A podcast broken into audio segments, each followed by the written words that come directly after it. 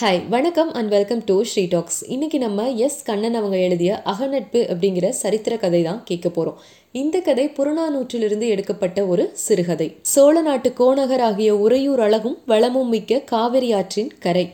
மேடும் பள்ளமுமாக தென்படுகிற வெண்மணர் பரப்பின் நடுவே பலர் கூடி நின்று பேசிக் கொண்டிருந்தார்கள். அவ்வளவு பேர் முகங்களிலும் சோகம் குடிக்கொண்டிருந்தது.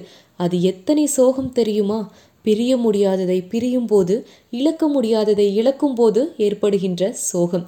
கூட்டத்திற்கு நடுவே அரசருக்கு அரசரான கோப்பெருஞ்சோழன் எளிய உடையுடுத்தி வடக்கு நோக்கி வீற்றிருந்தான்.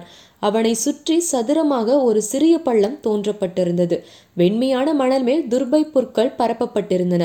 எதுவும் பேச தோன்றாமல் சுற்றி நின்றவர்கள் கோப்பெருஞ்சோழனையே பார்த்து கொண்டிருந்தார்கள். நேற்று வரை அரச வாழ்வில் இன்புற்று மகிழ்ச்சியோடு வாழ்ந்து வந்த ஓர் அரசன் இன்று வாழ்வை வெறுத்து சாகுகின்ற வரை உண்ணா நோன்பு இருக்க துணிந்து விட்டான். வடக்கு நோக்கி அமர்ந்தே வாழ்க்கையை முடிந்து கொள்ள கருதிவிட்டான். சோழனோடு உயிருக்கு உயிராக பழகிய நண்பர்கள் புலவர்கள் எல்லோரும் அவனை பிரிய மனமில்லாமல் அங்கேயே நின்று கொண்டிருந்தார்கள். பொத்தியாரை நீ ஓர் ஏற்பாடு செய்யும் என்று அரசர் கூற கூட்டத்திலிருந்து பொத்தியார் என்ற புலவர் முன்னால் ஓடி வந்து சோழனுக்கு அருகே வந்து நின்று கைகூப்பி வாய்ப்புதைத்து வணக்கமாக நின்று கொண்டு என்ன வேண்டும் அரசே தங்களின் கட்டளை எதுவோ அதை நிறைவேற்ற காத்திருக்கிறேன் என்றார். என் உயிர் நண்பர் பிசிராந்தையார் யான் வடக்கே இருப்பதை கேள்விப்பட்டு தாமும் வடக்கிருந்து உயிர் நிற்பதாக இங்கே வருவார். அப்படி வந்தால் என்ன செய்ய வேண்டும் அரசே? வேறு ஒன்றும் செய்ய வேண்டாம். இதோ இங்கே எனக்கு அருகில் அவருக்கு வடக்கிருப்பதற்கு ஒரு இடத்தை ஒழித்து வைக்க வேண்டும் என்றார். சோகம் நிறைந்த அந்த சூழ்நிலையிலும் கூட்டத்தில் சிலருக்கு சிரிப்பு வந்துவிட்டது. அவர்களின் சிரிப்பிற்கு காரணம் சோழனுடைய அந்த பேச்சுதான். பொத்தியாருக்கே சிரிப்பு வந்தது வழியே அடக்கி கொண்டு விட்டார். ஆனால் எப்படியோ சோழன் செவிகளில் இரண்டொரு சிரிப்பொலிகள் விழுந்துவிட்டன. சிரித்தவர்களை முறைத்தான். தாங்கள் கூறுவதை எங்களால் நம்ப முடியவில்லை அரசே. பிசிராந்தையார் தாங்களுக்கு உயிர் நண்பர் என்று சொல்லியிருக்கிறீர்கள். ஆனால் தாங்களும் பிசிராந்தையாரும் இன்று வரை ஒருவருக்கொருவர் நேரில் சந்தித்து கொண்டது கூட இல்லை. ஒருவரையொருவர் நேரில் காணாமல் பழகியிருக்கும் இந்த சின்ன நட்புக்காக அவர் தங்களோடு வடக்கிற்க வருவாரா என்ன? என்றார். மற்றொருவர் ஆமரசை நட்பு வேறு உயிர் வேறு. மனதளவில் நிற்கின்ற நட்புக்காக ஏதோ ஒரு பாண்டிய சிற்றூரில் வசிக்கும் பிசிராந்தையார் சோழ நாட்டுக்கு வந்து எப்படி தங்களுடன் வடக்கிருப்பார்? கண்களால் காணாமல் பழகியிருப்பதற்காக எவரும் உயிரை கொடுக்க முன்வர மாட்டார்கள் என்றார்கள். நான் சொல்வதை அரசர் நிச்சயமாக நம்பலாம். பிசிராந்தையார் உறுதியாக வரமாட்டார் என்றார் புலவர். சோழனை சுற்றியிருந்த சான்றோர்கள் எல்லோருமே பிசிராந்தையார் வரமாட்டார் என்றே உறுதியாக கூறினர்.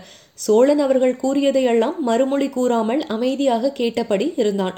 ஆனால் அவன் மனதிலிருந்து நம்பிக்கை உறுதி மட்டும் குன்றவே இல்லை. பிசிராந்தையார் வந்தே தீருவார் என்று சோழன் உள்மனதிலிருந்து எழுந்து ஏதோ ஓர் உணர்வு அடிக்கடி வற்புறுத்தி கொண்டே இருந்தது. உடல்கள் இறுக்கி கட்டி தழுவுகின்ற நட்பை காட்டிலும் கண்கள் காணாமலே மனங்கள் தழுவுகின்ற நட்புக்கு அதிக வலிமை உண்டென்று அவன் நம்பிக்கை கொண்டிருந்தான். பொத்தியாரை பிசிராந்தையார் கண்டிப்பாக வருவார். அவர் மனம் எனக்கு தெரியும் என் மனம் அவருக்கு தெரியும். நீர் மட்டும் நான் சொல்றபடி அவருக்கு இடமொழித்து வைத்தால் போதும் வேறொன்றும் செய்ய வேண்டாம் என்றார் அரசர். கண்டிப்பாக இடமொழித்து வைக்கிறேன் அரசே மாட்டேன் என்று சொல்லவில்லை. ஆனால் தங்கள் நம்பிக்கைதான் எங்கள் அனைவருக்கும் வியப்பை அளிக்கிறது என்றார் புலவர். வியப்போ வியப்பிள்ளையோ இன்னும் சிறிது நேரம் பொறுத்து பாருங்கள் எல்லாம் தெரியும் என்றார் அரசர். கோப்பெருஞ்சோழனுக்கு கடைசி காலத்தில் சித்த பிரம்மை உண்டாயிருக்க வேண்டும். இல்லையென்றால் இப்படி ஒரு அசட்டு நம்பிக்கை ஏற்படுமா? யாரோ பிசிராந்தையாராம். அவர் பாண்டிய நாட்டில் இருக்கிறாராம்.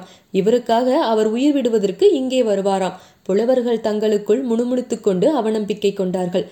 எனினும் அரசன் கட்டளையை மறுக்க முடியாமல் பொத்தியார் இடமொழித்து வைத்ததும் அங்கு யாரும் வெயிலில் நிற்க விரும்பவில்லை. நாளிகைகள் கழிந்து கொண்டிருந்தன.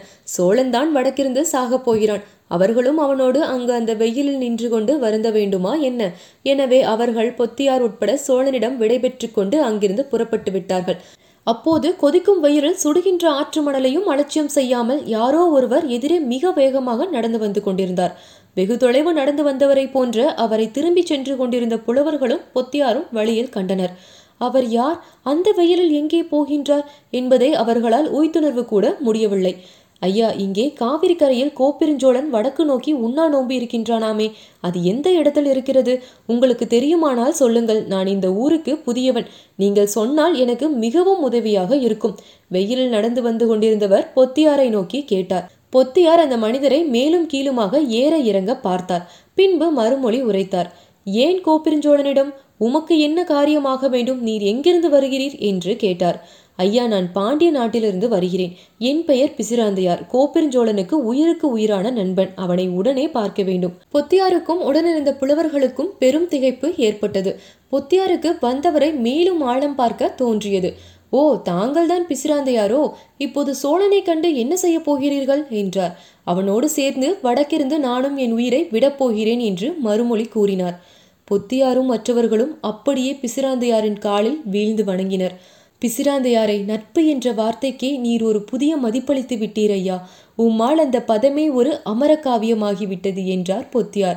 உடனே அவரை அழைத்துச் சென்று சோழனிடம் பத்திரமாக கொண்டு சேர்த்தார். நட்பின் கதையை விளக்கும் நிகழ்ச்சியாக காவிரி கரையில் இரண்டு உயிர்கள் வடக்கிருந்து ஒன்றாகின. ஒன்றாகிய ஈர் உயிர்களும் உலகுக்கு ஓர் அரிய உண்மையை இன்றளவும் பறைசாற்றி கொண்டிருக்கின்றன. நன்றி வணக்கம்.